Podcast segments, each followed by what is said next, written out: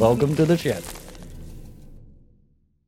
Welcome to another mind blowing episode of In the Shed with Ryan. I'm your host, and today I'm joined by Darren LaBaron, who is a mycologist and a permaculture teacher, known around the world for his shroom shop masterclasses with over 10 years' experience in growing uh, medicinal and gourmet mushrooms. So, welcome to the shed, Darren. Invitation, mate. No worries. Let me just bring this a little bit closer to you. Cool. That's it. Good. So, my first question really is what what is your earliest memory of when your connection to mushrooms and the world of growing and medicinal purposes, purposes first? Like, when did that start for you on this journey? So if I, I'll be honest and I go back, I think my real connection with mushrooms came when I was in my early teens at the latest. And um, yeah, I was probably 11, 12, 13 years old, around that period of time. And that's when Teenage Mutant Ninja Turtles came out. Yeah. and um, we all got the pizza bug. And um, I remember my favorite pizza topping was mushrooms. Yeah, yeah. Like, so the mushrooms later on down the line have showed me my connection and relationship to them, and that was a key part because that was like the martial arts, the ninjas, the pizzas, mushrooms, and that's when I first really got into mushrooms because people didn't like mushrooms on pizzas, and um, I also like pineapple on pizzas as well. And um, they were just like pineapple mushrooms on pizzas. It was like a weird thing for most people at the time, anyway. But um, I was like an advocate for mushroom and pineapple pizzas, Yeah. still to this day. And um, that was when I really started um, appreciating mushrooms. Mm-hmm. Like, yeah, So it started with like a, a love of food, love of pizza, and a love of yeah. love of turtles. yeah, yeah, yeah, yeah. And where did it lead from there? I mean, was it always sort of food that that um, led you? Was it food like food first that made you want to get into the world of cooking, or mushrooms itself? So it's like a double-sided journey. So one, there's you know just the food. Yeah, it started with the food. You know, from a younger age. You know, and um, you know wanting to you know eat good later on down the line. You know, and then I eventually had a family. You know, so you know that's a fast track. Yeah, yeah, yeah. You know, and I wanted to feed my family. I wanted to grow food for my family. So mm-hmm. there was all of those experiences coming in, and it just like you know for me to be able to you know feed the family the correct food that I wanted to. I had to dive deeper into like learning and studying. I couldn't. I thought I could just go out in the garden and throw a few seeds out and stuff would grow. You probably got that impression from what I've done. That's Yeah. a good start. though. It's better than how I started. Yeah, yeah, But yeah. I remember I thought like I'm gonna need to go and study this stuff, man. I'm gonna go and study it. And and I thought studying at first, I actually just went to do some volunteering at a local, you know, community growing project. Mm. yeah. and um, I just basically come back from Barbados. That's like where my family's from, you know, where my heritage lies. And like that that experience also just gave me the bug because everybody in my family, from the smallest members right through to the elders, all knew about food growing and like where food comes from and the role food plays, not just as a food to consume and eat, but as far as like community, man, and just keeping the community together. It was like uh, it was like true currency. Yeah, it's like I saw currency and community through food in a way that I'd never experienced before. So then that's when I came back. Was like, look, we had a garden for the first time. I'm like, yo, I'm gonna grow food for us. Thought I could throw some seeds in the ground, tried a few things. Then thought, let me go. Uh, at, at Synchronicity had it that at our local market there was a farmers market, and there was an organisation up there that had you know an open day coming up. So I got invited down to the open day, and after going there, I just got this kind of yeah, there's just this thing happened in it where I got there and I was like, wow, this like reminds me of Barbados. Although I was in Chingford, East London, you know, North East London, hmm. but just seeing people working the land and the community vibes and spirit that was there through food again. And I was like, yeah, I want in on this. Hmm. So I just started volunteering there, and then the volunteering led to me actually studying. And I went and went back and studied in my adulthood. Went and done a level one, then I went and done my level two. Started studying permaculture and all these things there because I had an interest in it from childhood, but it became less cool to be interested in it. you know, Yeah, through, You yeah. know, as you get older, I was more interested in football, partying, girls, and Yeah, yeah. all that type of stuff. So I basically came full circle to re- to study it again. And then when I'm studying horticulture, you know, organic food growing, my f- two favorite units were composting and soil science. And um, I love those units. Um, and But I found out the magic behind composting and the magic behind soil was this thing called mycelium Hmm. that we wasn't talking about in the in the in the session. Like it came up, but it wasn't the thing. Yeah. But as I'm learning more about it, I'm like, well, this is actually the thing. This is the thing, isn't it? This is like the thing that I should be studying and Yeah, learning yeah. about more. And it had also come up in my, you know, my spiritual development journey. So, you know, that was like me just wanting to eat good and feed my family. Mm. But then as I delved more into learning about, you know, um, the roles that, you know, getting into altered states of consciousness played in spiritual development from indigenous groups right to the here and now, I was like, these psychedelics and mushrooms were part of that psychedelic community of, you know, um, stimulants that were coming up to and you know inspire people to become a better version of themselves become more spiritual communicate with god all of these kind of things i was you know into. So it was like the food growing path and my spiritual Yeah. path that both mushrooms were, were things. I'm like I might as well just spend more time and focus on these mushrooms and mm, fungi mm. and mycelium, and yeah, that's how it. Re- that's when I started to take it really seriously. Yeah, yeah. It's great that I think you started on s- the, the, both sides. You know mm. what what the what the actual material is. You know, and where it comes from, and what the soil, what it does for the soil, and everything else. Because you know there is the world of like tripping, and then you know the knowledge of what the actual plant is itself. In some people, isn't always there. You know, so what sort of led you into creating something like the Shroom Shop? Like coming from a world of was it like I've got all this knowledge now, I need somewhere to put it. Okay, so one, you know, I have to give a shout out to the OG Baba Kalindi who was like a mentor, um, teacher, friend, brother, you know, um, just on this journey, on this path that I was on. So when it came to, you know, I was I was growing my own food, you know, growing food, but when it came to growing, you know, like the mushrooms and the fungi, um, at that time we wasn't covering that in any of the stuff that I was studying, you know, at, you know, at college basically, and um, I was kind of self studying and learning it. And when I picked up the first few books and bits and pieces in learning how to cultivate, I found it pretty challenging. And although I came from a food growing background, mm. when I say challenging, meaning like yeah, I was learning these you know this new- these new processes, but for the most part, it seemed like I needed a science lab. It seemed like I needed quite a big budget. You know, there's like barriers to me Yeah. learning. Is that is that because the the knowledge isn't or the information isn't easy to find, or is it just it's actually really complicated? It's easy to find, and it's not as complicated as some. and that, that was, you know, this was the inspiration for me. Wanting just like, oh, okay, so like maybe just the the initial authors that I was introduced to, Hmm. just the the way they worded it. You had these big, thick, you know. Books that were Yeah, basically yeah. like, shit, I gotta read all this just to grow mushrooms because I didn't have to do all that to grow the strawberries. Those Yeah, to yeah. grow Is it unaudible? Yeah, you know, yeah, basically. And I'm like, yo, all the resources I need is big budget. I need a science lab. Like, I just felt there was kind of like barriers to, Hmm. you know, accessing the information and let alone applying it.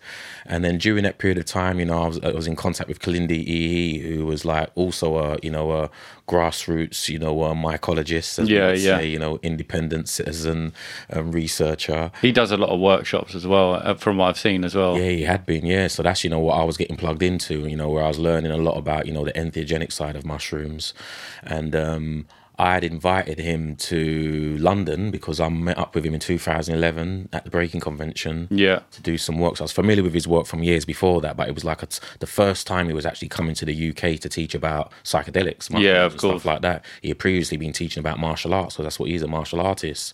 So this is the first time in 2011 he was talking about um, mushrooms and stuff, and that was in Canterbury at the time. And then I was I was an event, well, I still am an event organizer. So I was like, look, you're coming to Canterbury or coming to the UK, you're coming to Canterbury. We can do some stuff in London because that's what work. That's my territory, and where I'm used to putting on events, and I've got a community that I think would be interested. Yeah. And then with that um, said, he stayed at my house for like a week or so, and during that time, he taught me how to grow mushrooms. I was like, "Oh, this is a walk in the park." I'm like, the way that he shared it with me, Yeah, yeah. simplified it, broke it down, just made it really Yeah. accessible. It was like, let, us just Hands on, I bet, I bet you're very like that's the way of learning for you. Totally, Yeah, totally. yeah. And I love a book. I'm a book nerd, man. You come to us. I love reading and stuff. Yeah, but yeah. It was just like the way that the knowledge was being presented in the books. It just wasn't. It's very hard to learn in that way. I find if someone just shows me this is what you do and this is how, you, and then you go, There you okay, go, then you can reflect to the book. And then a lot of the things that was being suggested in the books that I needed, like I said, I felt like I needed a science lab, and a lot of the names I've never mm-hmm. heard of these things before. Yeah. You go online to find them. Like most of these authors were Americans, so it was like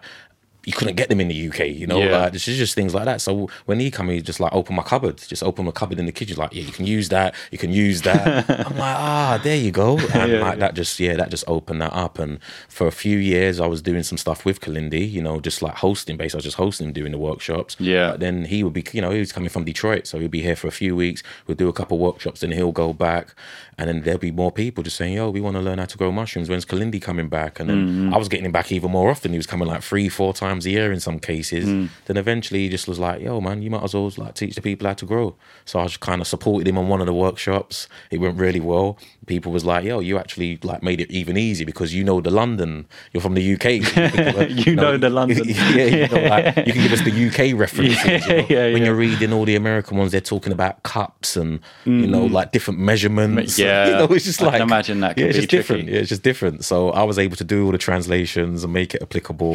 and London has got it, and then you know it started from there. And next Yeah. thing I was being invited to Bristol, Brighton, and other places, and yeah, that's how it became a thing, man. And now you've taken it. I mean, we last spoke. Uh, well, we didn't last last speak, but we did try to do a pod while you was in Mexico. Mm. What's it like doing it in Mexico? I can imagine people are a lot more not open minded, but a lot more. It's a it's a cultural thing there Mm. in a sense.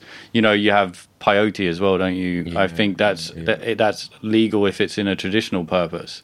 If I'm right in so, saying yeah. that. Yeah. so, So what so- what's the the difference of you know do you do you feel you can do that for like six months in Mexico over there So quite in all easy? honesty, man, I wasn't in Mexico doing that, man. Oh, Mexico, oh, I okay. on my own personal travels. Oh, right, okay. I ended up doing a pop-up workshop because Yeah, yeah. my first time in Mexico, in between that, I spent quite a bit of time in the States, and I met mm-hmm. somebody in the States who then relocated to Mexico, Okay. and then you know that Yeah. was like a year later, and then mm. they're like, "Yo, I'm you know I'm working with the community here. Would you join me for one of my pop-up sessions?" And I was like, "All right, cool." So Yeah, that's what I must out. have saw then and it yeah, yeah, yeah. And I was like, I tell him like, this is your gig, mate. I'm just like, I'm coming to your workshop, you know. Yeah, So I actually wasn't doing that out in Mexico. Mexico was literally me like re- More like- connecting with Mexico, Yeah, yeah. doing my research. You know, I was going out to some of the ancient sites and just doing my independent studies. Yeah. But with that said, I still understand that there is a community out there. Yeah, yeah. And there, there was, you know, for the most part, if I be really honest about it, um, most of the people that I engage with in Mexico um, in the you know for the most part were not from Mexico. Like that's like Yeah, one yeah. of the sad things about what you know the psychedelic community, should I say? Like, Yeah, I, yeah. I met, engaged with loads of Mexican people and you know loads of people. I was in Oaxaca and all of that there, but you know when we're talking about this psychedelic space and the Renaissance, as some Mm. refer to it, like it's very was saturated by Americans, Canadians, and Europeans. to tell the Yeah, yeah. You know that's who are talking about it and making it happen.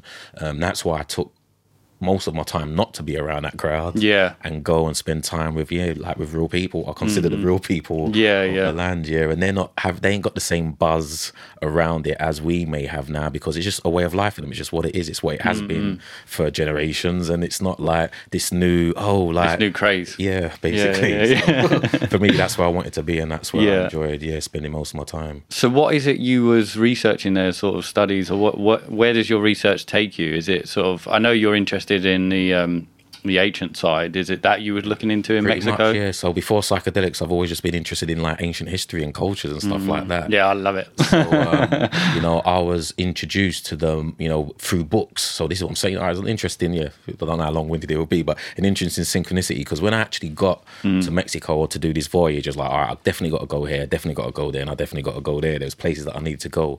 One of those places was Veracruz, where you find the large Olmec heads. So the Olmecs are like the mother civilization of the Americas. It's the Yeah. first identified civilization, to, you know, to be to, to be you know identified in the states or not just the states, because yeah, the Americas. Yeah, yeah, yeah. Right, yeah, United Snakes of America it definitely is. But, but yeah, I wanted to, you know, so there's certain places that I wanted to check out, and I Mm. basically got to. So when I left the UK, I, the reason why I got to Mexico is because it was the only place pretty much close to where I need to get to that had open access. Yeah, Like, yeah. You didn't need to have anything to get Yeah, in there, yeah, basically yeah. Outside of your passport. Hmm. Where there was other places saying you needed vaccinations. Yeah, you this, needed- you needed yeah, that. yeah, yeah. I didn't. You didn't need any of that to get into Mexico, hmm. so I didn't want to have any of that stuff. So that was the place to go to. Yeah. And as long as you spent I think everyone had that idea as well, didn't they? I saw a lot. and like the plan was as long as you spent two weeks out of the UK because the UK was like the the danger space at Yeah. the time. If you had been anywhere else for two weeks, then you could get access to other places in the world. So I'm like, all right, I'm gonna go to Mexico for at least two weeks, and then during that t- two weeks, I'm gonna tick all those boxes, man. I've got to see these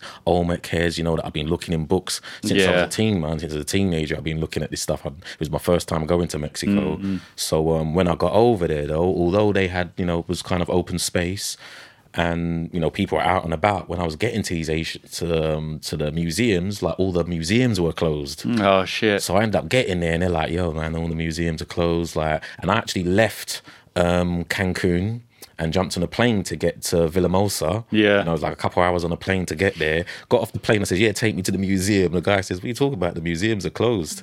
You know, closed. I'm like, "What do you mean? I just spent how much quids and time Yeah, yeah, getting there to get to Yeah, like a day, museum?" probably. Yeah, pretty much. and it's like going to, and it's like, yeah, going to another, Mexico's large, man. So it's like going to another country. And basically, I got there. He said, yeah, the museum's closed. I said, well, I might as well just go there anyway. I'm here now.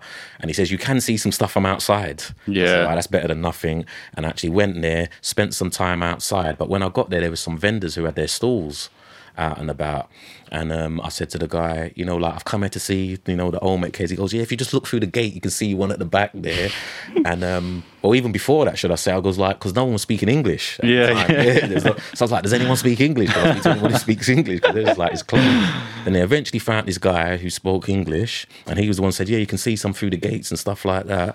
And then he goes, oh, like, what are you here for? I said, yeah, I'm here to see the Olmec heads and stuff. I goes like, where's the other ones? Like, where's the ones that are not in the museum, like in the out and open? He goes, oh, nah, man, they're like miles away. Oh from my it." God.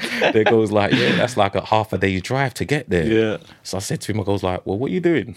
Yeah. and he goes, yeah, I'm just setting up my stall. And I was like, I've come so far, you know. And I was Yeah. like, whatever. I goes, what would you earn today on your table? man? like, I'll be prepared to give you that, so we could go to these Olmec cares because like I've left my country to Yeah. come here to see this. Like whatever it takes to do it. And then ironically, he goes, oh, you seem really passionate about, you know. Being in, you know, going to see these stoneheads. He goes, let me show you something.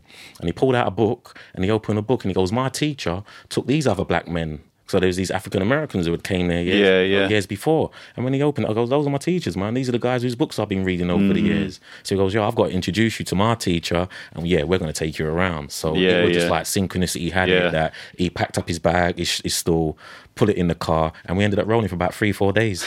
so yeah, so that's how, that's why I was in Mexico. Yeah, Yeah, I think synchronicity is the word there. It's like it definitely when you're on the right path, these things just show up. Mm. Yeah. You know, in such a way that it's just like, okay, that, that you know, the museum's closed, but you find someone who pulls out a book that you've been looking at for Yeah, years. You know what I mean? It's yeah. great. Um, so, did you get to see them? Like, you Oh, got. what was wicked? What were the book?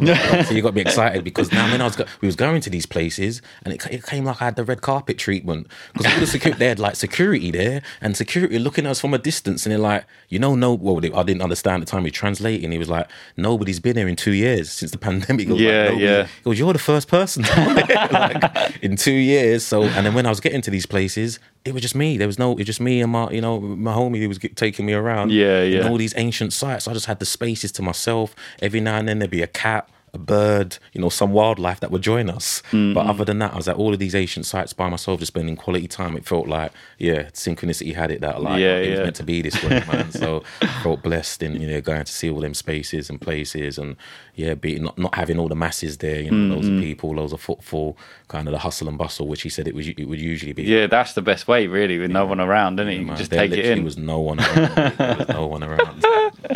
Yeah, that's great. Um, have you been to like sort of Egypt and things like that? Look through that through like there, you know, because there are mushrooms on sort of templates and things like that. I've seen as Mm. well. Have you del- delved into the ancient world of that? Most definitely. Because I find a lot of that history is hard to find in the way that it's been presented. Yeah, definitely. Because, like Kalindi would say, it's just hidden in plain sight. Like, you need to know the codes. You know, in most cases, if you're coming from that culture, you would need to have been initiated to really know and understand. And, you know, us from the outside looking in and just trying to grasp it from a book is not necessarily the best way that you're going to Learn to learn and process, Yeah, and process what it's all about. But with that said, a combination of reading the books, watching the documentaries, going there, having some amazing wise teachers that I've been able to break bread with, I've been able to get yeah certain insights, and that's what I teach Mm. and share about. So yeah, I had the opportunity to go there, check out the the temples, you know, check out the pyramids, check out all the places where it's being suggested that they would have been partaking in mushrooms. Yeah, yeah. There's evidence that suggests that that is the case, and there's mushroom glyphs that you find on the wall, as well as other sacred te- plant technologies that the ancient Egyptians were dealing with. Hmm.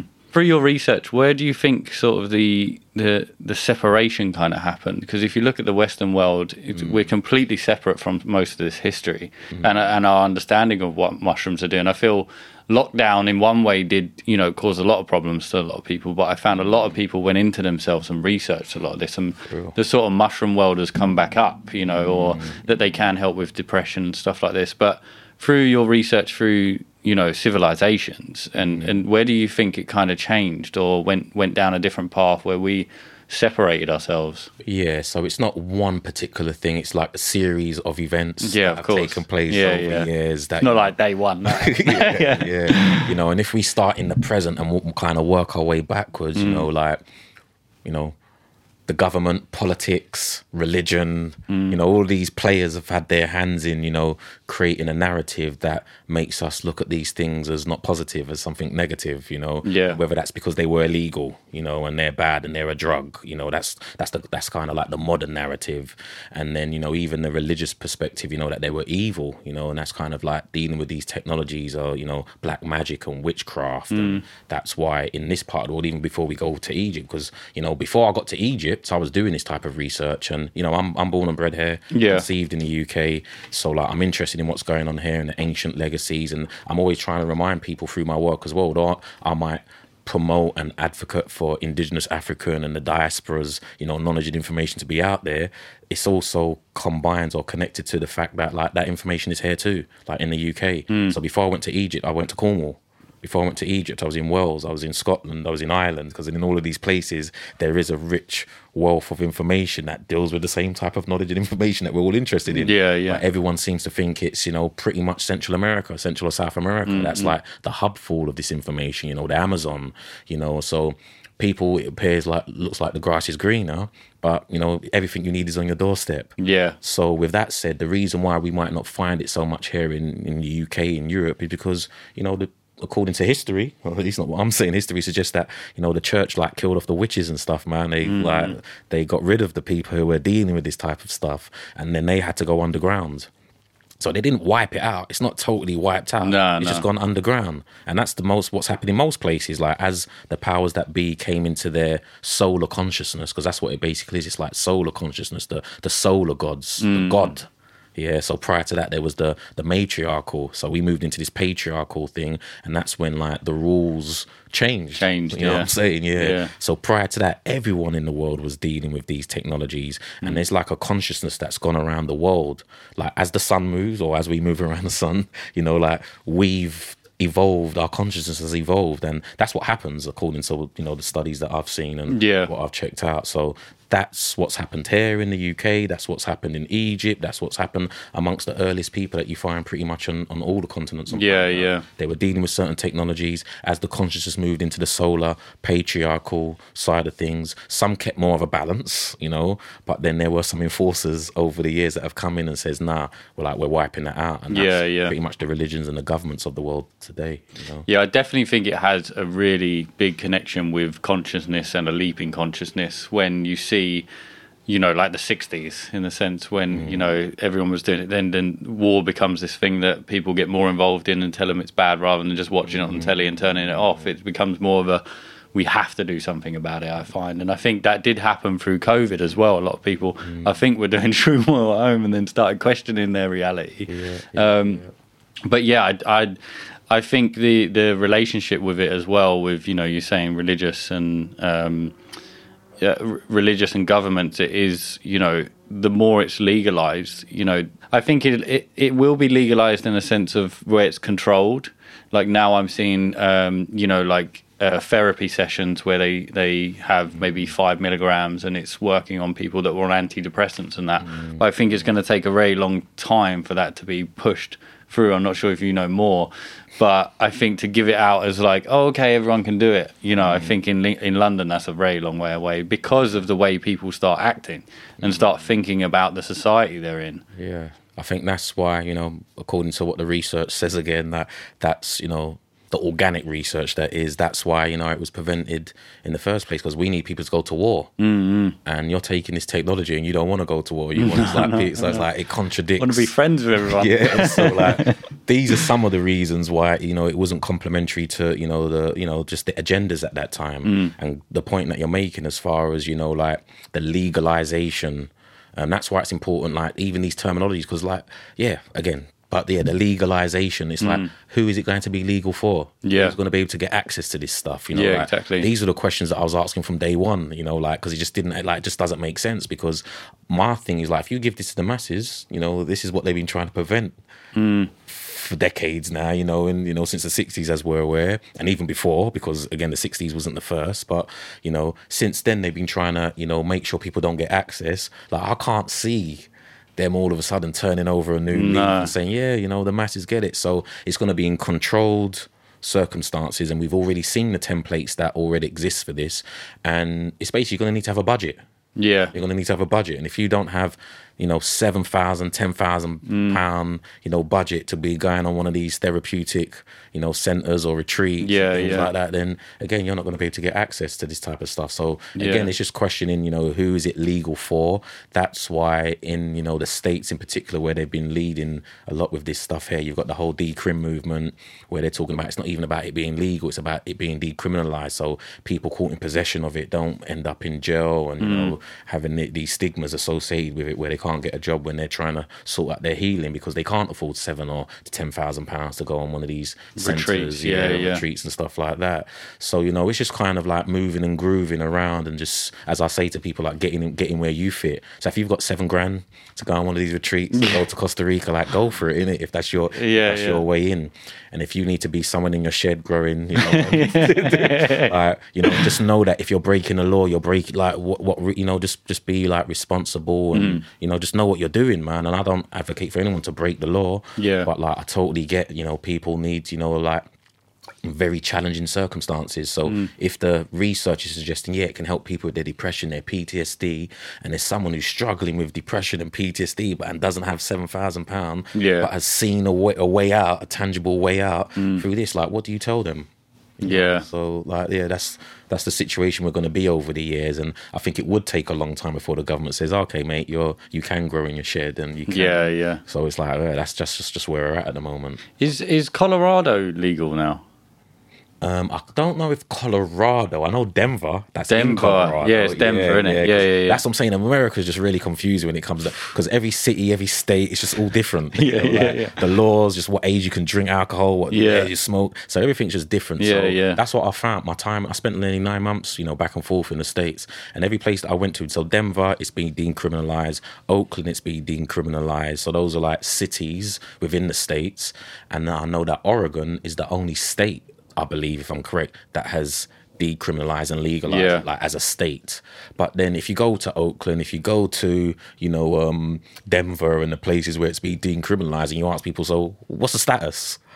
Most people, the everyday people, don't really know. Like, I'm like, what's can you grow mushrooms? Like, how much mushrooms can you have yeah. on you? Possession. It's like, ah, it's it's all new. It's all fresh still. So mm. there's still like the, the missing gap in all of this. Wherever I've gone around the world, where it's Mexico, Jamaica, Africa, Egypt, you name it, is education. Yeah, of course. that's why I do what I do because, like, even though people are like, yeah, man, we need mushrooms, it's like people are just not educated about this stuff. Like, you know, just as far as like I always say, people want to get into mushrooms, but they don't know that mushrooms play a role in soil. You know, like creating soil. Like, really get to know mm-hmm. what you're getting into. You know, before you get into it. You know yeah, what I'm saying? Yeah, like, yeah. So, like for me, the missing gap is education. Once people know the role and more educated about it, like they'll get it. Because I teach people how to grow mushrooms in schools. Yeah, yeah. And the first thing that I'm asked is like, "Oh, you're teaching kids how to grow magic mushrooms?" Like, no.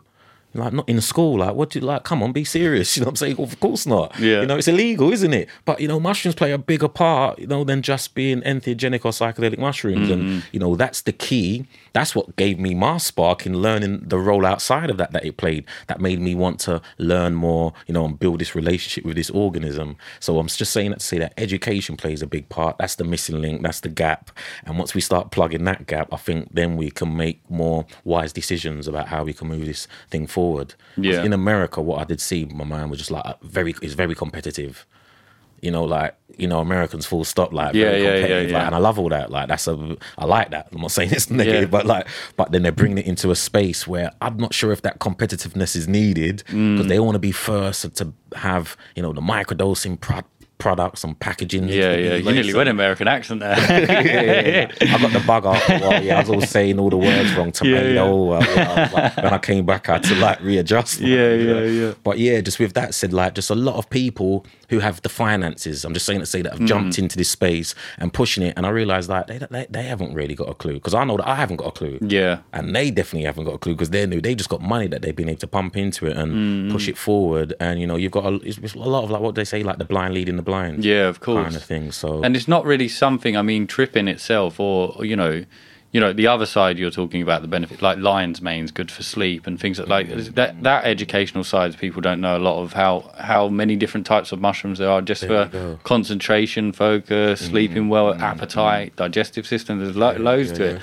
That's why schools are interested. yeah yeah Kids yeah. are overweight, they're obese. You know, Yeah. that's what's happening, you know. yeah, school meals diet. aren't anything to shout about School school is all about remembering. You Mm-hmm. know, if we know about education, you, you don't need to be like smart to be. Yeah, you yeah. need to have a good memory. Yeah. Lion's manes. That's what I told the kids. That's why I'm in the schools. I'm like, yo, all you got to do is have a good memory in school. Yeah. You're gonna do all right. You know, this lion's mane mushroom is gonna like, helps you build like your brain. You want to grow your brain. Yeah. and they're like, yeah. So that's why I'm schools, and that's why schools are saying, yeah, we need Yeah, to bring yeah. this type of stuff into schools. And then I find out that their parents think it sounds silly and ridiculous. Yeah. And I'm like, that's why you guys need to go home and teach your parents because us adults weren't taught this stuff. Mm. We haven't got a clue. So that's why we're in schools doing this stuff. Yeah, I think that's so good. I, I think with everything, education is first, and obviously mm. going into schools is great because as well, kids will just spread it like wildfire as well, information because they have no filter. Totally. So when it's funny because when I do my first session in schools, I'm about to go, go back in next week and do that for the, for the new term. yeah, And then like the first session I do with them is how to grow an alien.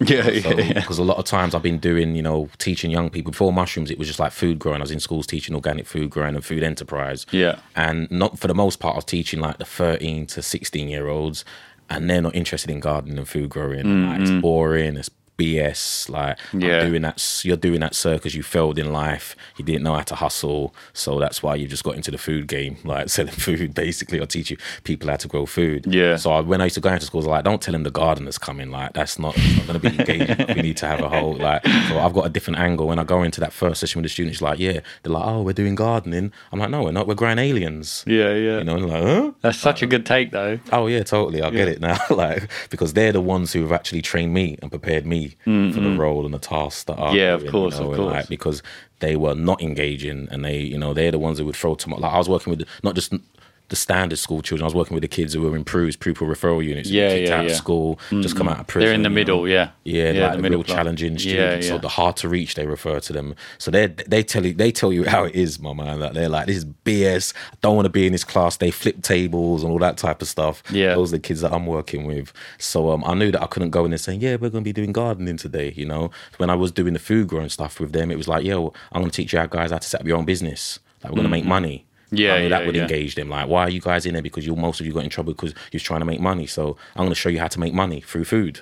But before we make the money through the food, you got to know about these seeds and how to put them in the ground and how to grow them. And there's a process. And the same goes with the mushrooms. That yeah, kids are like, what about mushrooms? Like, well, you know, there's certain mushrooms that are more valuable than you know things that you're trying to sell that are illegal. you Yeah, know yeah, saying? yeah. And we've got legal things that we can grow that we can take anywhere in the world and you know benefit from you know and your parents be proud teachers be proud the police ain't going to be after you you know and like all of those Yeah, yeah. benefits. So yeah mm-hmm. that's how i do that kind of engagement and educating young people with it all. So You're just telling them they're aliens in a sense, but you're growing obviously mushrooms in how they look. Oh yeah, yeah, and yeah. I give them the, the essence that mushrooms are aliens because the origins of mushrooms are not from Earth. Yeah, of they're course. extraterrestrial. They're from they came from another place in space. You know, that's what science. Like, I'll give them I'll give them the mythology. You know, Yeah, my yeah. Mm-hmm. version, my rendition of it, and then we break it down scientifically and look at the terms like panspermia.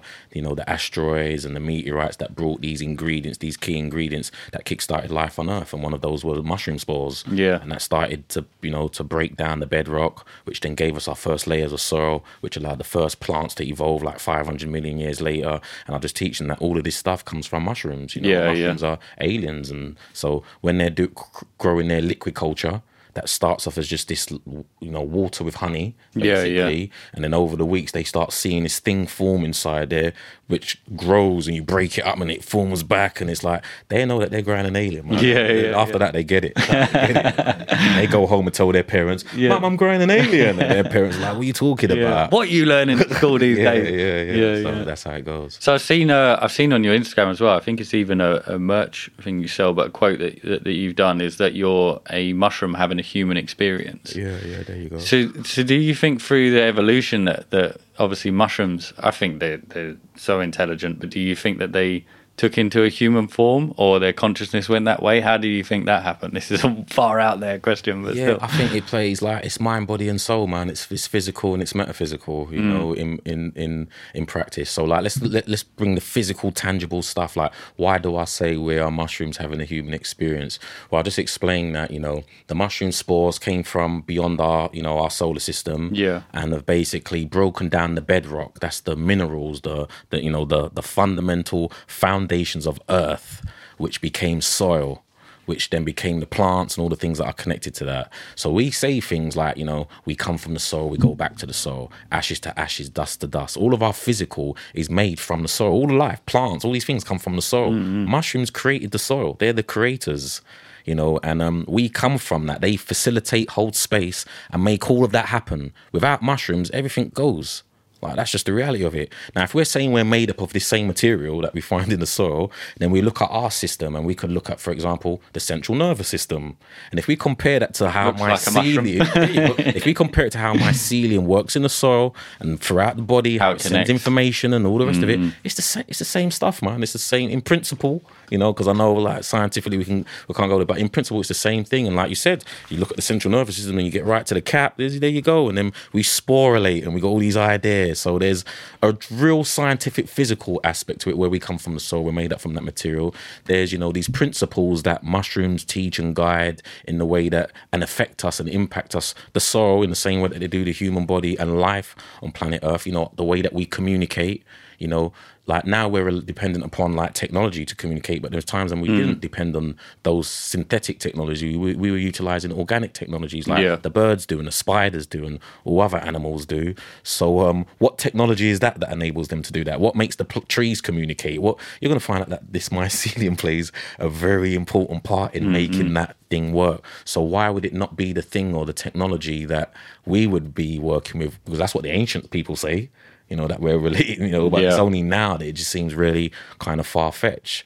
So, with that said, you know, you also look at the role that you know, as far as you know, the enlightenment of man. You know, some people may have heard of the Stone Ape theory, Yeah, or have, hypothesis, yeah. and you know, just Dennis role- McKenna, yeah, yeah, yeah. Terence and Dennis, and you know, and others, you know, Paul Stamets, you know, validates this type of stuff just as Mm. far as you know the growing of the brain, you know, like the evolve, the evolution. So we're looking at creation as well as evolution. That mushrooms play like are the main players behind either Mm. theory that you go with, you know, like they're they're, they're there and about, and they're part of you know in in heightening our senses and getting us to a point and place as humans, you know, evolve, you know, in the evolution side of things to where we've become who we've become today, hmm. and some would say that our decline, because according to most indigenous cultures, we're actually on a decline. We we in this part of the world say we're evolving, and we no, they're saying we've already done that, and you know it's Yeah, we're, on, yeah, yeah. we're on this side of the spectrum. We're on on our way down, and that's why we're falling, and we're, we're you know that we're, we're we're in this side,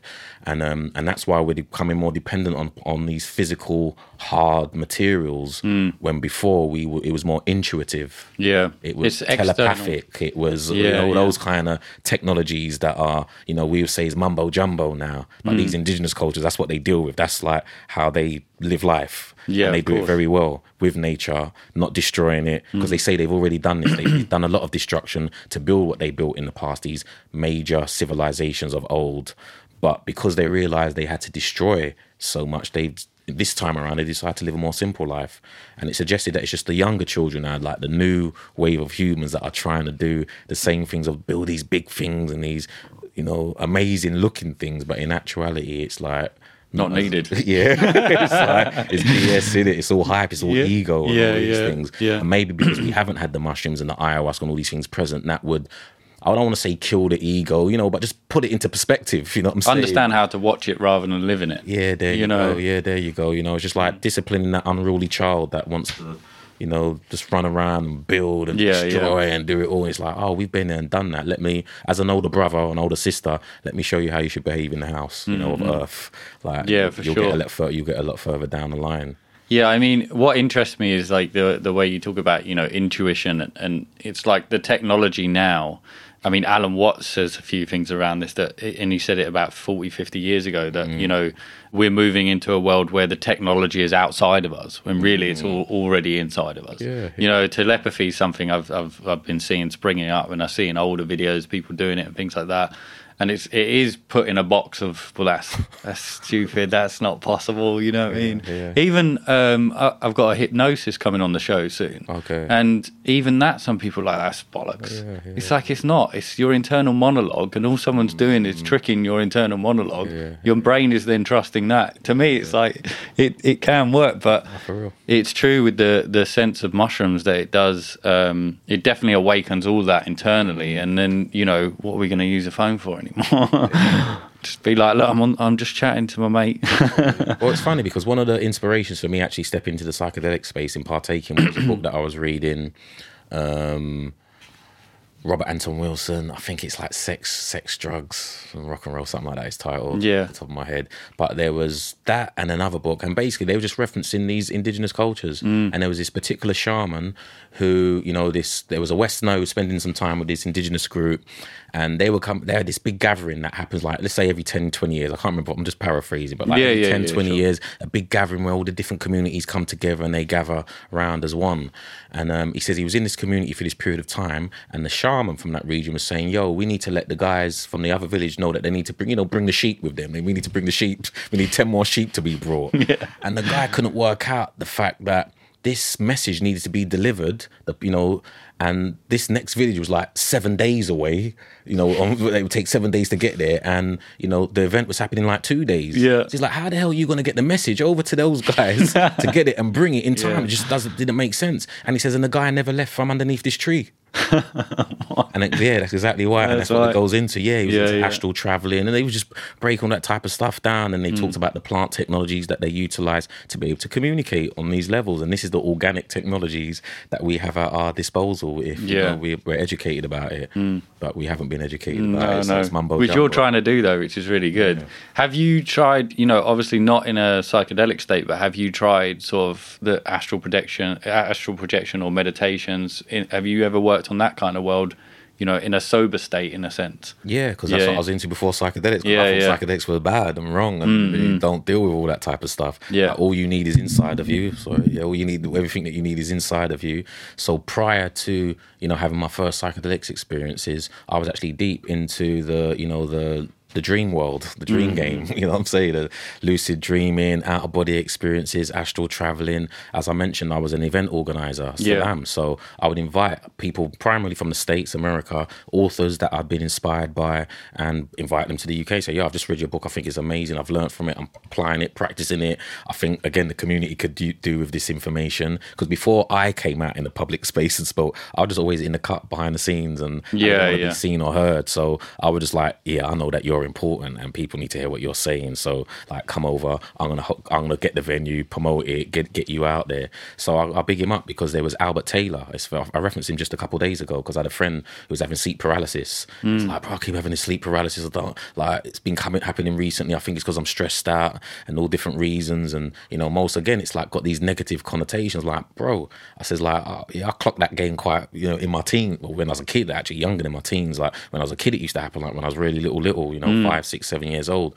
in primary school, and I didn't get it then. But when I got into the teens and I was able to read books, that's like one of the first things I was interested in, like dreams and all that, because I just thought it was fucking amazing. Yeah, like, yeah, yeah. So yeah, I was into that and you know interested in that. And then as I got into adulthood, like I took time, quality time out to study that stuff and practice it, and you know, yeah, intentionally, yeah, and would invite people to come and share that type of information because mm. that's for me, that's what it's about, man. Yeah, yeah, yeah. It's, it's all about. What's the best way to lucid dream for anyone that wanted to? Because I mean, I I do sometimes, but other times it doesn't work. Not, yeah, so that's what I'm saying. Like for me, that's why then psychedelics came into play because because you're like, I need to get there. yeah, it was like it was hit and miss. So what I discovered was this for my own personal journey. When I was younger, the child like happened every night, like mm. five, six, like before primary school. Like I used to have this thing where before school um, I used to have this alarm. Remember those? I don't know if you're from that era, but those old alarms are like bring. It's actually yeah, yeah, like ringing the metal. I've actually got one like that in my room because I keep a phone downstairs. No tech in my room, but I've actually got like an old school alarm in there. Okay, I hate it. Yeah, see, and so did I. Man. I was six, seven, eight, nine years old, and that's what would be waking me up at mm-hmm. bloody six thirty in the morning every morning. And then something happened, man, like to the point where that hate or detestment for that sound or that shock of being woken up, I used to um be in my dreams, and then in the dream I would be like, "Yo, the alarm's about to go off." Like I told them, whoever I'm in the dream with, yeah. I tell them, "Yeah, I'm about," to, and I don't want to. Like, I just need to get prepared to be woken up by the by the alarm. Yeah, yeah. And they would just basically wake me up just like seconds before the alarm would go off, and um, I'll wake up and not be shocked no more. And they're like, all right, cool, man, go to school. And I'll go to school and have a good day. like, and I didn't know what it was, you know, I was a kid, but it's like, yeah. then I come to, oh, that's all like lucid dreaming and stuff. Mm. And I'm saying that to say that later on in life, when I wanted to re engage in it, I was like, yeah, that to to me when I was a kid. I've got, an, I'm an adult now, I'm become responsible, got all these luggage that I carry around with me where I'm not having those kind of lucid experiences no more, but I would like to. And I went and explored. I remember I picked up, you know, books and these series that I was delving into.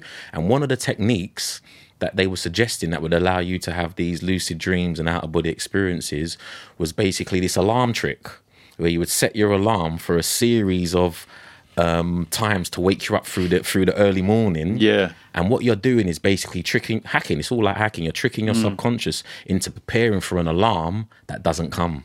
Oh, okay. Yeah. Yeah. And yeah. by the time you get into that state, you're in a lucid state. You're in that mm-hmm. hypnagogic state where you're half awake, half, half asleep. asleep. Yeah. Yeah. And then you can, if you choose to, body asleep, mind awake. Yeah. You yeah, can either wake up or you can say, okay. yeah. Let's go in there. So yeah. Because that's that's when it kind of happens to me. It'd be it'd be um, where I wake up and then I fall back to sleep. Or you've had a dream yeah. and then you wake up and you realize it's a dream. And you're like, oh, I need to find out what's going on. and then you go back to sleep, sort of. Mm-hmm. But I have tried, um, there was a guy called Robert Monroe. Yeah, I don't know. Yeah, man. So I've done like the CIA tapes that they've given out. so I've been doing like, I'm only on tape five though, and that's been about a year. okay, okay. I go through to the others, but I'm like, I haven't quite got. Um, what I get a lot of time of astral astral projection is like I can feel a kind of lift. I can I can feel my energy. I can move it around. I can feel kind of lift. But then it's almost like fear creeps in or reality creeps in. I realize I'm still in my body, so I can't quite get my body to sleep. Got you. Do you know? So do you know what I should do? uh, what, what, you should do is this: check out Albert Taylor's work. Okay. And I don't know if it's still accessible, but the series that I got that I thought like was easy and applicable was called mm. um, Lucidology 101. Yeah, okay. between those two, between Albert Taylor's work and Lucidology 101. So he's going back, you know, yeah, he's going back some years ago when. So I'm not sure if it was all online. Yeah, the Lucidology yeah, yeah. was online. Loads of Albert Taylor stuff was online. I bought his book. His book's called Soul Traveler. Between the book, his you know his works and then the lucidology that kind of gave me a, a, fast track back into that space and place mm. and i was dealing with the Mon- robert monroe and the monroe institutes materials and stuff that was all complimentary as well but it's just the way that Albert Taylor narrated his stuff. Like, yeah. Literally in the books, like reading it, it was just easily digestible. And mm. and then the Lucidology 101, they actually had like resources for you. You could just like download the stuff, MP3 files, pull it on your phone to get those alarm Um, Yeah, yeah. And then when I w- got onto it, I was like, this is what was happening to me as a kid. Is, is that alarm? It was that same alarm. I was like, yeah. So like, I just went back into that kind of Yeah. child, childlike space and was playing around with it. So that's what worked for me. It's not necessarily going to work for everybody. No. I've got other techniques that would say, yeah, it works, and it's like that didn't work for me. And Mm. it's like, as I said, hit and miss. Yeah, it's all it's all to how you're you're going to work in that situation. I suppose you can relate it back to the alarm and you know waking up before the alarm. So Mm-hmm. I suppose I've got to try and find a way of where okay, like having some sort of reference to. Oh, okay, that that's where I am. I'm waking up before that. Mm-hmm. Maybe I just try and do it with the alarm I got anyway. I do find I do wake up before it most of the time because yeah. you can tell the body to wake up before it. I find before you go to sleep. I literally used to count down, man. I'd be, I don't, I don't know what was going on. I was eight. I'd be like, my alarm's about to go off. Hold on, five, four, three, two, and I'd be like, bye, I'm out of here. And then like.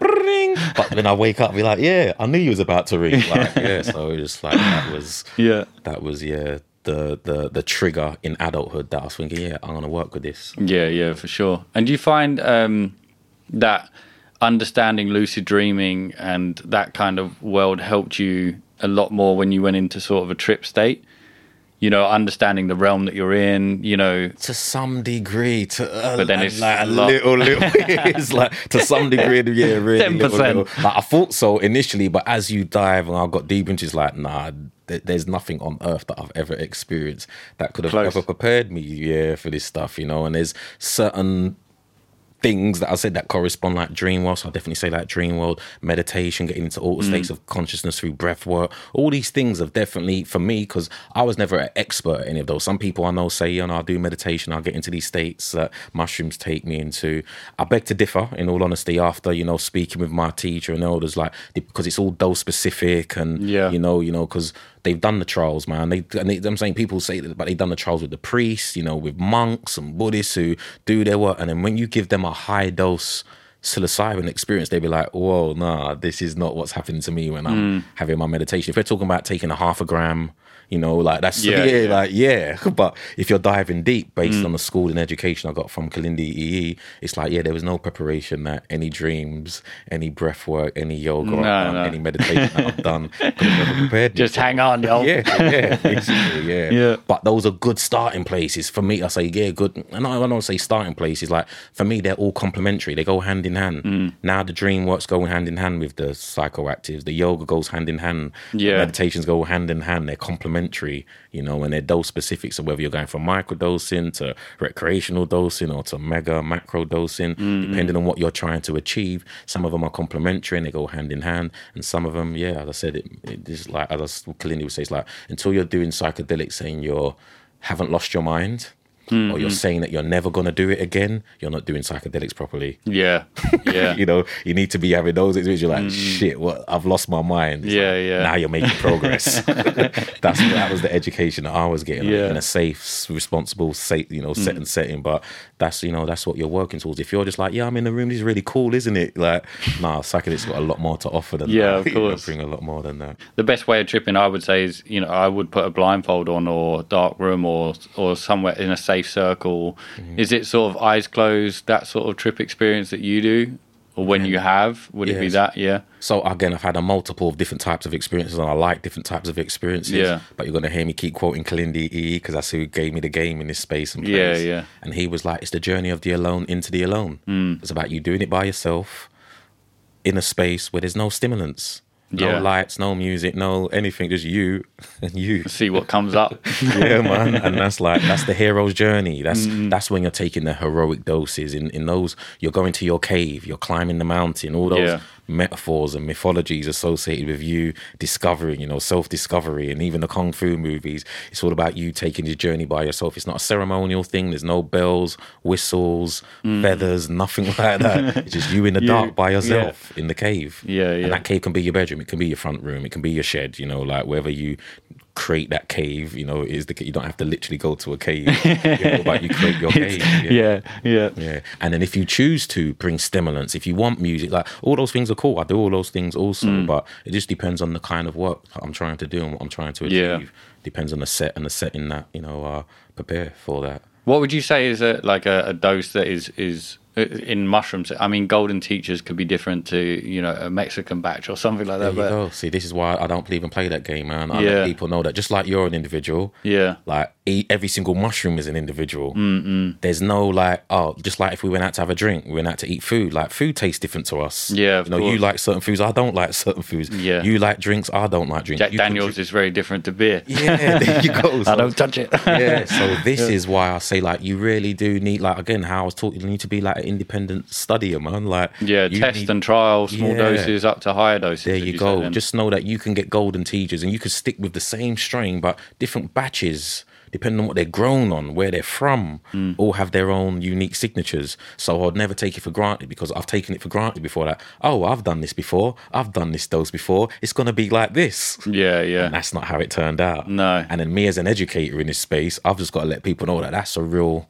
thing. You know, don't take it for granted. Mm. Like, and I know people now like, yeah, man, I want something a bit more potent. I want apes. You know, I want, you know, everyone's got their, their thing. And I'm, I'm having a thing. Well, if you're on golden teachers and you just don't think they're strong enough, you just take more. yeah, You know, like that's what you do. Like, and Mm-hmm. but we're in this space now where like everyone, it's like the cannabis game. Everyone wants to have the, the strongest thing or the this or the that. Yeah. I'm like, find your particular variety that you like and build a relationship with it. Yeah. So for me, for example, I started with Cambodia. The first ever ones that I grew and that I, you know, actually engaged with, and I spent quality time just working with them.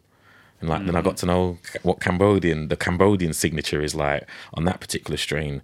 And then when I went to got the Mazatapec and I got the, you know, it's like just build building a relationship. And then that's when I got to realize that they're all unique. No experience is the same. I don't like I don't take that for granted anymore. Like oh, I know what's going to happen tonight because I'm taking three grams and I've done ten grams before, so three Yeah, grams is yeah. going to be a walk in the park. No, mm. sometimes that three grams can also lay you on your ass. So it's all just like yeah, don't I don't ever take it for granted, and that's how I kind of educate mm. people in that space. You know, like if you've got a particular thing that you've got that you know and you think you know it, your mindset's going to play a big part. How do you feel that day? You know, Yeah. because you may not feel how you felt last week or the, the year. I done it last year. Yeah, Yeah. well, how you felt last year? Very different person. so how it's gonna if affect you is gonna be is gonna be different, Mm. and that's the that's the game, the knowledge that I would like people to take into these spaces. Yeah. And then you've got to be the nerd and make do your own journals, whether it's physical journaling or internal journaling, and then you, yeah, you kind of work it out for yourself. yeah. And if there's a consistency for you and it's all rigid like that, then great. But no, mushrooms is showing me it's very much more fluid and not. it's not. I Mm. Can't grasp it. Yeah, and that's what I Like like. a about fork through water. yeah, yeah, that's what I like about Yeah, it, yeah. man. Yeah, it's it's in, yeah, it's infinite in that in, in that. Yeah, I love uh, I love that. It's fascinating to me as well, where you said that some people, um, well, not everyone's going to have the same experience. But what do you think? I mean, a lot of people do have an acceptance of death. I think after a lot of people that are, you know, either you know, um, a cancer patient, stage four, or something like that. What do you think the relationship is that with it being out of body experience and you are more than your body? Um, with the relationship you have to death before you've done something like a psychedelic experiment. Yeah, I know. That's why it's too late. Yeah, Because they're like, they're giving it to cancer patients, and we're finding it out in our thirties, forties. You know, for the most part, you know, late twenties, whatever it is. Yeah. And really and truly, you was meant to find this out when you was a kid going through puberty. So you would have faced that death experience. You would have had that death experience, which allows you to live a more liberated life. Mm. So yeah, it does definitely do that for for folks. You know, that's what they've seen with the cancer trials that they've done with those patients. That after they partook in the mushrooms, them or the individual was no longer scared of their fate and they were could reassure not them just themselves but their family members are also scared that you know and worried worried for them. So yeah there's a role that it plays you know what we've dis- we're discovering now so to mm-hmm. speak and Yeah. individuals experience. But then you if you get deep into the so-called mystery systems you find out that, well that's what all the mystery systems are you mm. know in ancient egypt right through to greece and you name it Ro- the roman mystery systems the Eleusinian mys- mystery systems of ancient egypt the opening of the mouth ceremony of ancient egypt. All of these were about the initiate having a more prosperous experience after death Yeah, yeah. and how did they do that? They done that by practicing dying. Mm-hmm. It's Mario World. Yeah. Where you practice dying before you die. If you practice dying before you actually die, then you're gonna like be all right. That's what the basically the mystery systems are, Yeah, are basically yeah. saying. Like I'm just paraphrasing. But it's like you're gonna be all right in life because you're gonna. Yeah, I haven't heard of the mystery system before. I haven't Okay, heard of that yeah. terminology before. So all cultures, yeah, even the religions have got a, like an esoteric and a cult, a hidden aspect to their teachings. Mm. Yeah. So you know, if you're in Christianity, for example, that's how most of us, you know, in these parts of the world, raised in the main three religions, either Judaism, Christianity, or Islam. Well, they all have their mystery systems associated with them. Christianity, if you don't know, is all to do with the Gnostics. Mm. So if you're really into Christianity and you're like, I don't, I don't want to lose my religion, I don't want to give up God and Jesus, then you need to get into the, what the Gnostics were dealing with. Mm. And if you're into Islam, then you need to get into Sufism, you know, the original Sufis and what they were dealing with. And if you're into Judaism, it's all the Kabbalah and the Kabbalists and all that type of like. It's, it's there. The information Yeah. is there, and all of those things are about the other side, the shadow. You know, mm, like mm. death, basically, the dark Yeah. side, which we've been given as something that is bad and negative. But I guess again, just the studies that I've done, you know, like suggest that the powers that be, that's where they're getting their powers from and telling us that it's bad and wrong, and they're actually found the balance that it's that you need the light and the dark. Mm. You know, you go into Buddhism, Chinese philosophy, you know, like the yin and the yang. It's just basically looking at the you. You Yeah, can't have yeah. one without the other. No. Then when you look at the and yang, dark and light in both. there you go. and like once you get that, that's what the mystery systems are about. You know, in in essence, that's and the ultimate mystery systems are to do with sex and death. yeah. The life, what brings you in, what takes you out, like the biggest mysteries. Like that's they were interested in the same things that we're interested in today, but Mm. they took time out to really dive deep and study it. Where we don't have the time because we got nine to five jobs Yeah. things to do. Yeah, So, distractions. yeah, yeah, that's uh, so they gave us alternative things to focus Yeah. on while they focused on that. Yeah. But yeah, whether you're in the mainstream religions or as I said, in the ancient worlds of Greece, they called it the Eleusinian mystery systems, and that was something that you would need. Again, like it would happen. It would happen once in your life. You could only do it once. Would this Yeah. be from a young age then? Or No, so it, different mystery systems are slightly different. So yeah, Yeah. there are some from a young age. Yeah. in different cultures, different cultures have different systems. Yeah, of course, of course. Mm. So I'm just making reference to the Greek one because that's a popular one that people can go and do research on, and um, that would happen in in adulthood.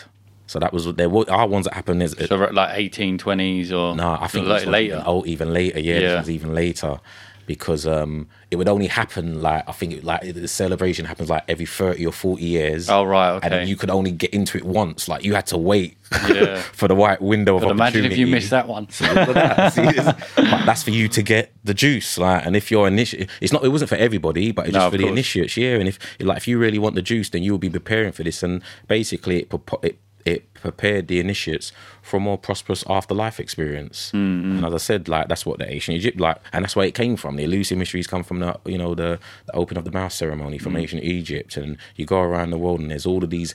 The adult, you know, um, initiations, you know, for adults, but it starts when you're a child. Yeah. Like it starts in a, well, it actually starts pre-birth. I mean, the real traditions it starts before you get here. Like they know who you are when you're coming. Yeah. like you're coming to do a particular job. We don't just have babies for the sake of having babies. Like Mm-hmm. we need gardeners. I need warriors. We Yeah, need. yeah. So we invoke that. So they would be using these plant technologies in bringing these spirits through to then get a physical form. Yeah, yeah. Then to fulfill particular role on planet Earth. So they would communicate with the spirit world in that sense to say Yeah, what yeah. what's needed. Yeah, You know, on a smaller scale back then, probably. Yeah, yeah. In the sense and, now. and then the mothers will be communicating with the the, the, the babies in the womb. Mm. You're saying, you know, I know you're here. I got I got you for nine months, and like we're going to be doing all the right things for you to prepare you. So when you come out, you're good to go. like, this is, you know, He's these like, are the "Sweet." rites of passages. Yeah, these Yeah, are the of rites of course. passages that have been removed, and um, yeah, just the powers that be have given us alternatives that Mm. are not as you know. Yeah, as well supported, you know, on Yeah, like, of for real life. It's yeah, it's like designed today. It's designed for you to get up and go and get a job, and you know, pay your Mm. the taxes. Matrix. Yeah, yeah, Yeah, for sure. yeah. I mean, it's quite hard to break out. but when we needed, you know, not, not to say that we didn't need tradesmen, and you know, like we might need an, an Iron Man, you know, Yeah, for yeah. real. So like, we're going to be an Iron Man, but not anybody could be an Iron Man. no. You know, like we're going to call through an Iron Man and we're going to call them through the Iron family, Mm. the, the families who have been dealing with iron for millenniums. Like, Yeah, these guys are the masters of iron. You guys are the masters of water, of boats. So if we need more fishermen, they're going to come through the fisherman family. You Yeah, know, it's yeah. like Yeah. it's like it's consciously done. yeah, working that way. How do you feel when, it, like, if you ever trip now or anything else, when you when you come across, I mean, I've heard loads of different terminologies for it, like machine elves. I think was what Mm-hmm. Terence McKenna said. I actually spoke to a guy called Tripwhip before. Um, he's an Australian, and he talks about an operation table as well, which lots of people have sort of gone to. Which have you ever come across that? That that that sounds. Mm. I've mad. come across. I've had my own experiences, which I won't get into. Yeah, but yeah. I make reference to that because it comes up a lot, especially people who do DMT. Like, oh, you done DMT before? Oh, I've seen the machine elves that Terence McKenna talks about. Mm-hmm. Yeah, yeah. And then I go into again. Well, where does all that come from? Mm. Because again, like. Let's just say like Terence's new age. I know it's like you know, but like it's the new wave. I'm into the ancient stuff. Yeah, of so do the ancients talk about little machine elves? Nah. And da-da-da-da? Oh yeah, they do. Do you Hell, know why? do, Because yeah. they are the little machine elves. Yeah. Because I talk about the first people, the first people on planet Earth in this current cycle, the first humanoids Mm. are little, are the so-called pygmy people. And they've been here so long, according to their own mythologies, according to their own stories, their own history, they were here before Earth. And then it gets far fetched, like they are part of Earth's creation. They Yeah. are the they're the guys who pull, help facilitate this space.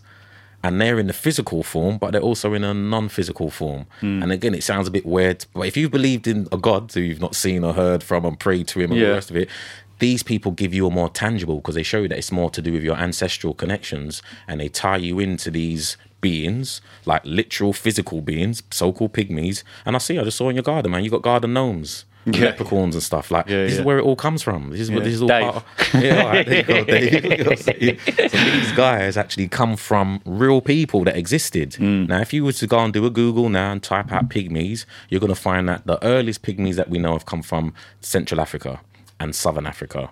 And they, in this current cycle, they've populated planet Earth. Hmm. So every country that you go to, every continent that you're going to go onto, you're going to find, if you do your Googles, the earliest people are these small, brown to black, wavy to curly haired people. Like all history talks about it. In, that's why I go to Cornwall and go to Wales because they talk about them. They talk about the brownies and these small people who were the first people in these regions. Like Yeah. history is there, man. It's like actually there. Now they say that they are the first people to take mushrooms, to take iboga, to take um, DMT or not just ayahuasca because ayahuasca is just that the traditional name in a particular place. Yeah. But you find acacia, you know, um, DMT files, as I like to refer to, it, in many plants in many parts of the world. In in Egypt, for example, they called it the tree of life, and the scientific term was the Acacia nilotica. It's an acacia bush that grows all along the Nile. Hmm. So all of the Nile Valley civilization, all of those people were dealing with these technologies, and they talk about this stuff. And in ancient Egypt, we would refer to them as the Natir, or these forces of nature, these gatekeepers who connect our world to the unseen world. So it's there, it's in mythologies and stuff like that. And as I understand, these little machine elves who operate and take care of us and take care of, you know, give us our messages and type of stuff. I was like, oh, that's what the ancient traditions talk about. And I just guess in the here and now, we call them machine elves because that's what Terence McKenna coined them. Yeah, His yeah. experiences. Yeah, Yeah. yeah, No, it's mad. Do you think they're they're a different sort of dimensional being then now? Like if it's in another dimension, because dimensional Mm. reality is like something I, I love. I delve into that a lot.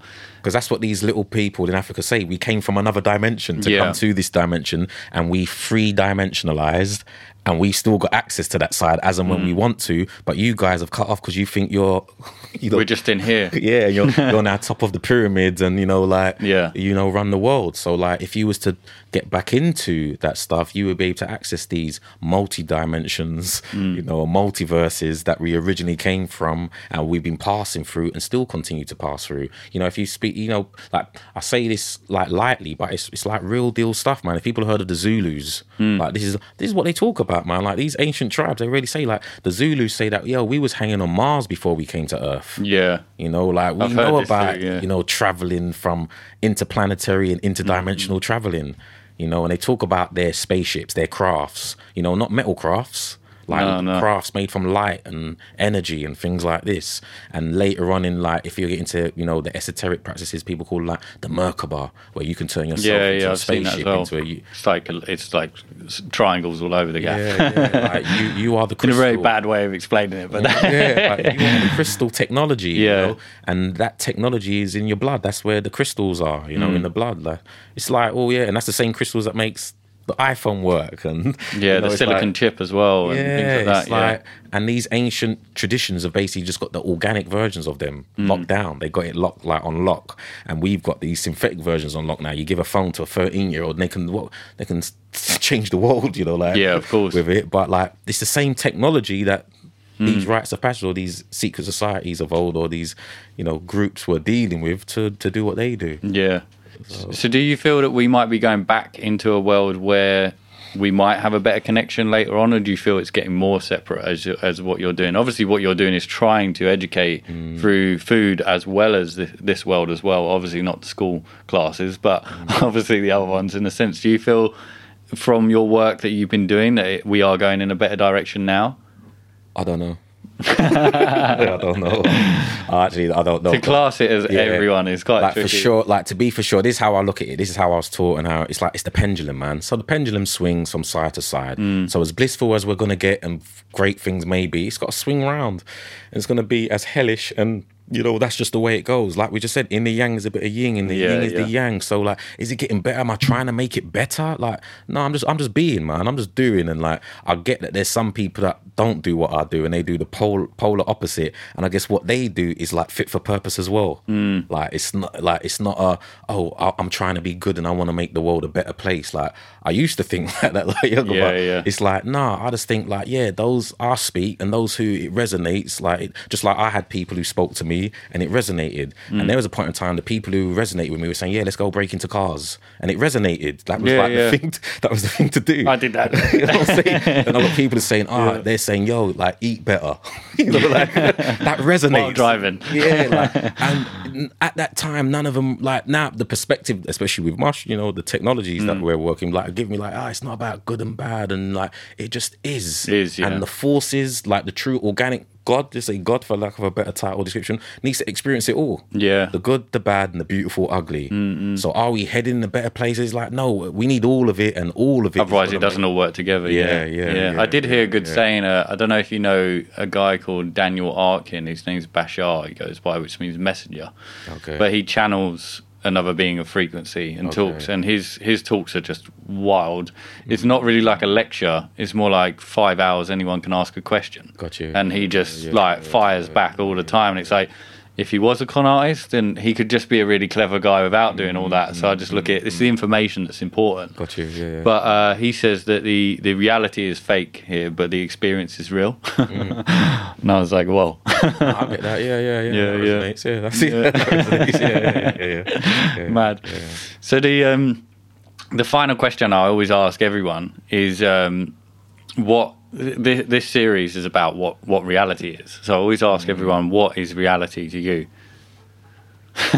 kind of just on like everything is real like everything is my reality you know like in that regards like although i now know i live in this illusion where my senses tell me everything is real and hard and I'm, i know better now i've been educated but this is still my reality this is what I, and it's real. Although i know that the so-called unseen world that people would say is unreal not real is probably more realer to me than it's ever been hmm, you know? Hmm. so i find a balance between you know the unseen world and this physical world and everything in between is real. There's nothing that i experience that isn't Real. yeah, yeah, yeah, yeah. You know, like Yeah. yeah, that's that, that's that's the premise that I come from now. So back in the days, people say, "Oh, your dreams are not real." You know, they're just dreams. And I just, I'd never, bought, as I said, I didn't buy that from a five, six year old. I didn't buy. I was like, nah, mm. my dreams are real. Yeah, they tell they, they tell me before that alarm goes Yeah, off. that's real. How, you don't That's get realer than me. that. There's no Yeah. human being that's ever given me that that Yeah, kind of yeah. insight. You know, like to that degree. So for me, I, I, yeah, I've grown with not not being sure like what's real, what isn't. But like, yeah, everything is real. Everything is real. Yeah, yeah. And even the illusion, even you know, like plastic is real. You know, like Yeah, it's yeah. real. Like all synthetic stuff that is man made is real. You Yeah. know, down to the things that we can't really put our finger on and get our head around is also real. It's Mm. like it's all real. Yeah. The the other question, uh, I said final question, but the other question is that what, what do you feel?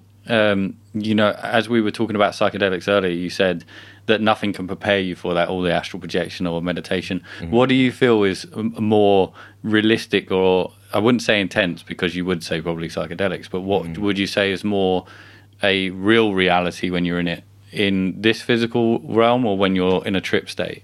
what feels more like to Mm-hmm. what is actually a place, or they're both the same? it's a tricky it's- question. Yeah, it is, but I'll answer it this way: like, so prior to the experience, I can't wait to get onto that side. Yeah. because it's like fucking, it's real. you know, it's like it's real, you know. Yeah. And then sometimes I'm on that side, just because even sometimes I'm on that side, and I can't wait to get back to the real world, which is this world. Yeah, yeah. You know what I'm saying? Like, and I've used those terms. It's like, right, you're just a walking contradiction, Darren. You know what I'm saying? Like, because you're, You're either here or there. Yeah, and Yeah. it's like ah, and that's what I'm saying. These the the practices and the teachings that I'm picking up, like they've shown me that it's it's metaphysical. It's a, it's it like we don't need to try to separate it. Yeah, of course. This is this, and it's like no, like this is part of that, and that is part of this. You know, if you get into quantum physics and all that type, that's what they talk about. Well, when the atoms disappear from here, where do they go to? They go to this other place, like where we would say that's not real. You know, this other place, but I guess it is. It is, yeah. Yeah, like so. Yeah, this is the paradox. You know, the walking Mm-hmm. There, yeah, yeah. contradictions. Yeah, that we experience. So for me, yeah, very much side. I'm on there, and it's very much real. And I'm on the other side sometimes, and it's very much unreal. It's unbelievable. It's uncomparable to anything I've ever experienced on here. And I can't pull it back. I can't pull that back here Mm. to even try to start to describe what this realness or unrealness is like. Is, yeah, because it's like beyond this here. And but there's certain things here on earth that I experience that you can't explain. Like, can you explain to someone an orgasm? It's, you know, how that it's like that's something you need to experience. Yeah, yeah, so it's like, yeah, so Even the body itself. I mean, you know, your nails are growing, your hair's growing. You know, your eyes blink without you knowing. You're breathing. Mm. yeah. You, you only know when you only know you're in the body when something's wrong with it. for real. so it's true. Um, do you have anything you want to shout out? Any projects you're doing lately or coming yeah, out soon? for sure, for sure. Good timing, man. So I've just this week, because I don't Yeah. know when this comes out, but this week at least, um, I'll launch my new webinar series. Yeah. Not even new their first brand new webinar series i've had a few you know online things because of the pandemic and stuff that like spurred a lot of that on but i've got a series that i've put together called psychedelics in africa the untold story Yeah, I saw that today. It it- Just to say as well, it's a wicked edit video. It looks, it looks dope, man. I love it. Cool people yeah, around yeah. me now, man. Like Yeah. believe, you believe. You know what I'm saying? So, like, yeah, let's do let's do some cool stuff together. Yeah, sick. So, um, but that all came from my very first presentation that I put together, and it wasn't even a presentation. It was just a research that I was doing. I was mm. doing my own research for my own benefit. I shared some of that with Kalindi, and I also shared it with one of the organizers at Breaking Convention, who was saying, "Yo, we need more people out there doing some presentation stuff." Like, I don't know. Kalindi's the only guy I know doing this stuff. So, Yeah, yeah. like let's let's just get him over more and more and more. And eventually she coaxed me into and so did Kalindi to say, yo, you should just like bring some of your research, put it together, put some slides together and present it. And that was the first thing I ever done in 2013. Yeah, I done Yeah, at Breaking yeah. convention. And that was like a, a half an hour um, presentation that I done. And that was 2011. We're now in 2022, I believe. So I'm being told. Yeah, yeah. all these years later, I've now developed that, and there's like eight hours worth of content. Basically, there's like eight hours worth of content I've put together. It's not just me talking and saying my piece, although that is a big part of it. But there's you know like visual slides, animation that's going to be going with it. There's like resources that be provided, like article, all the things that I'm referencing, the articles, reading lists, just everything you would need to get your starter pack for looking at psychedelics in Africa. Yeah, yeah. And I say that to say that that is the focus, that is the heart, because that's the center where, you know, anybody knows about permaculture, that's like zone zero. And as we zone out and we get into other player spaces, you see that it's connected to other stories, other legacies, other mythologies. So being born and bred here in the UK, I bring it right back here and take you back to Africa mm, mm. and all, all around. So it's like world history. Like somebody said to me yesterday, it's like, well, we, we it is suggested that we all come from Africa. That's what some people have, Yeah, believed, yeah, have yeah. heard. Well, then it's the world history that I'm talking about. It's the world story, like, Mm. and let's not just restrict it to that, you know, um, that one, that landmass of the continent that we call Africa. Because just like I shared at that presentation, the first people from that we know from that continent are actually a global people. They're not actually just restricted to the continent of Africa. Yeah, of So course. show you that. Oh, these people are the same people that are in Cornwall. Mm. The same people that I went to Mexico to go find out about. The same people that you Yeah, find in different parts in the world. Like the records, if you dive a bit deeper, suggest that it's the same people. Mm. Yeah, of So, course. Yeah, that's what yeah, I'll yeah. go into. So outside of just psychedelics, it's like, yeah, just world history, man. So yeah. You could come to my website, Yeah, yeah. darrenlabaron.com. It's also like that it's being housed on on Vimeo. So like if you just do, a Google search. Yeah, yeah. We'll put we'll put all the links yeah, below anyway. yeah, everything, yeah, yeah. There's everything just there. different ways of accessing it, but either or, there's not like yeah. Much other than that that I'm doing outside of Yeah, yeah, yeah. clothing and stuff. Yeah, yeah. People can check out the website and feel out what in person events that I do. Hmm. I'm here in the UK for a few few more months, so I'm about to do this stuff around the country. But again, by the time this comes out, I might be somewhere else. So who knows? But It yeah, should be soon anyway. It should be sort of November, December time. Um, Yeah, the best got- way is just to get on the website, man. Yeah, see yeah, for where I'm sure. at and what I'm doing. Have you got any more shroom shops? Have you got one coming up? Or, yeah, yeah, so yeah. that, um, I do those regular. Like when Regularly. I'm in the UK, those are like at least once a month, pretty much twice a month in London at least. yeah, yeah.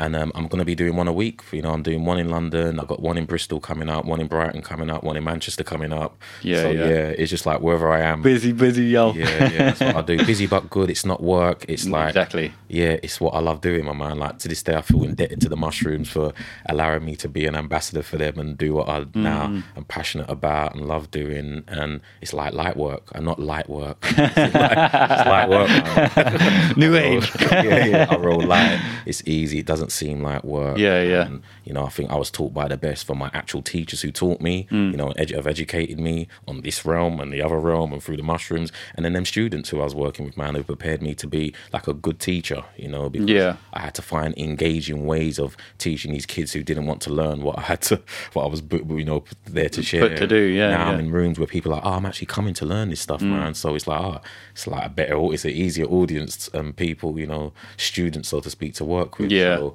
yeah, all of those means and ways of getting access, you know, through the website, through the YouTube channels and the Instagrams, and you'll find out. And you got Patreon as well, right? Oh, yeah, see, yeah, man, I'm, I'm getting there slowly but surely. like, I'm gonna put it on the t-shirt. Yeah, yeah. Just, just the ways. Well, it's a lot now. If you're, if you're, you know, we're all one being in a sense, Mm. and it's like now you've got probably eight different places you can go on the internet in a sense of platform here, platform here. So yeah, it's I always, I always forget what I've got to say. It's one link. There you go. yeah, yeah. Linktree is Yeah, Linktree, there you go. Something like that. Um, well, thanks so much for your time today, and uh, it's it's been an education. Like, and I think what you're doing is amazing. It's great, and to express it to the younger generation as well, and especially kids that need help in that avenue that the school system definitely hasn't helped or haven't been able to educate in certain ways. I think it's great. Man, I really So thanks, that, thanks. man. Sorry about the flyers as well. That's cool. Uh, you know, wear the shit. but with that said, no, I appreciate you being consistent, reaching out, and you know, making Yeah, sure for it happens. And like, I like, I see what you're doing, man. So I was thinking, yeah, for me, it's like I always talk about the usual suspects. Like we're seeing the same people doing the same stuff over and over again. So when I saw your stuff, I was like, ah, it's different, isn't it? Like, Mm-hmm. Yeah, yeah. yeah, yeah. Like that in itself, was interested enough for me to be like, yeah, let's collaborate and, and make it happen. So yeah, just keep doing it, man. yeah, yeah, brilliant. Thank you so much. Nice one, man.